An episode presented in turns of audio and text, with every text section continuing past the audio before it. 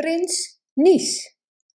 Er waren eens een koning en een koningin die een schitterend feest gaven, ter ere van de doop van hun pasgeboren zoon, prins Rolandor. Nadat alle uitnodigingen verzonden waren, ging de koningin de keuken in om te checken of daar alles volgens plan verliep. De enorme aardbeientaart was het kroonstuk van het feestmaal. In de grote zaal van het kasteel werd koffie, thee en limonade geschonken, met daarbij een stuk van de aardbeientaart. De koningin merkte op dat de gasten aan de rechterkant van de zaal niet bediend werden met aardbeientaart. Ze vroeg de chefkok waarom en die fluisterde haar toe: Majesteit, de aardbeientaart is op. De koningin werd bleek. Heb, heb je nog genoeg andere gebakjes? stamelde ze. Ja, majesteit, antwoordde de kok. Serveer die dan maar meteen, beval ze de kok. De kok trok zich terug en de koningin wilde juist haar speech gaan houden, toen er een luide stem boven het geroezemoes van de zaal plotseling zei: Waar is mijn stuk aardbeientaart? Het was de oude vee Malfolia uit het koninkrijk van de Zwarte Bergen. Ze stond op, starend naar haar bord, waarop zojuist een kleine bananensoes was geserveerd. Waar is mijn stuk aardbeientaart? riep ze weer. Oh, oh, het spijt me heel erg, zei de koningin, maar de aardbeientaart is op. Je gaat me toch niet vertellen dat je alleen genoeg hebt gemaakt voor je persoonlijke vrienden? riep Malvolia uiterst verontwaardigd. We zullen er meteen een paar van de bakker laten halen, opperde de koning. Oh ja, door de koningin zelf gebakken taart is alleen voor persoonlijke vrienden. Maar ik mag genoegen nemen met een goedkope bananensoes, brulde Malvolia. Het koninkrijk van de Zwarte Bergen is hiermee diep gekwetst. Nee, nee, nee, riep het koningsechtpaar. Het is zeker niet met opzet gedaan, het is gewoon domme pech.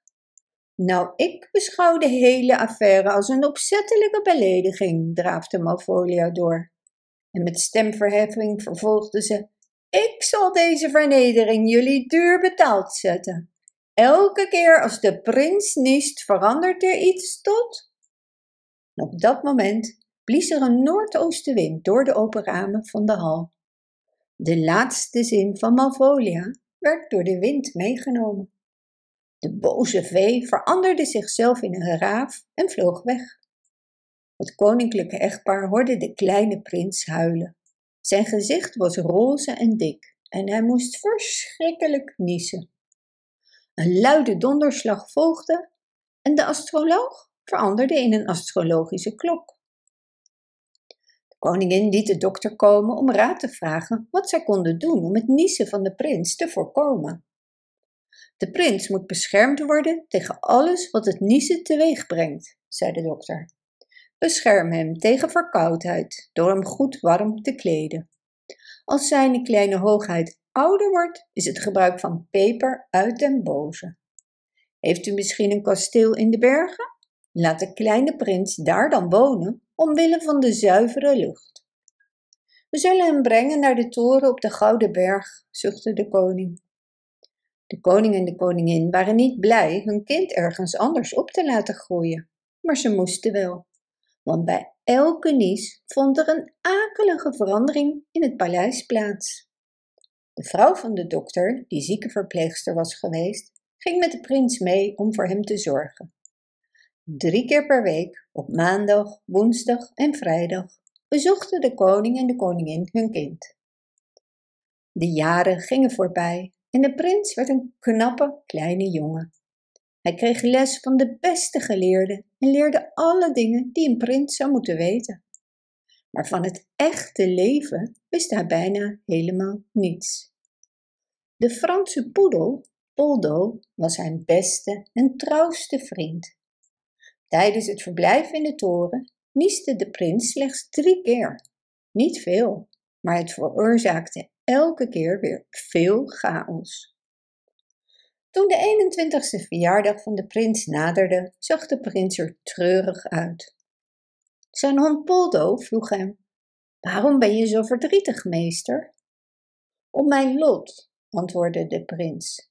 Ik vind het verschrikkelijk dat ik nooit de wereld zal zien. De poedel was even stil en toen zei hij: Prins Rolandor, geef de moed niet op. Ik kan mijn oude vriend, de reus van de Noordpool, opzoeken. Hij heeft een grote kist vol geheimen die de wind heeft meegenomen. Misschien zitten de woorden van Malvolia er ook tussen. De prins liet de hond gaan en na een lange reis klopte hij aan bij de reus. De reus vroeg hem wat hij voor hem kon doen. Ik zoek een paar woorden van de vee Malvolia, die bij de doop van prins Rolandor door de noordoostenwind zijn meegenomen, antwoordde de poedel. Gelukkig kon de reus de woorden van Malvolia's betovering vinden. Tot hij iemand vindt die dapper genoeg is om met hem te trouwen. De poedel leerde de woorden uit zijn hoofd, bedankte de reus en haastte zich naar de koning en de koningin. Heb je de laatste zin gevonden? vroeg de koningin. Ja, zei Poldo. De betovering zal eindigen als de prins trouwt. Dezelfde avond stuurde de koning boodschappers naar verschillende koninkrijken. Maar er was geen enkele prinses die het aandurfde met prins Rolandor te trouwen. Ze waren allemaal bang om zelf betoverd te worden. Eindelijk was het de laatste prins in heel Sprookjesland die zei dat ze wel met de prins wilde trouwen. Ze was ook betoverd, en wel door een jaloerse heks. Haar prachtige gouden haarlokken waren omgetoverd in knalblauw haar en haar neus was wel 30 centimeter lang. Het was een vreemd gezicht toen de knappe prins zijn lelijke bruid naar het altaar leidde. De huwelijksplechtigheid was nog niet voorbij toen de prins een nies aanvoelde komen. Hoe goed hij zijn best ook deed de nies te onderdrukken, het lukte hem uiteindelijk niet.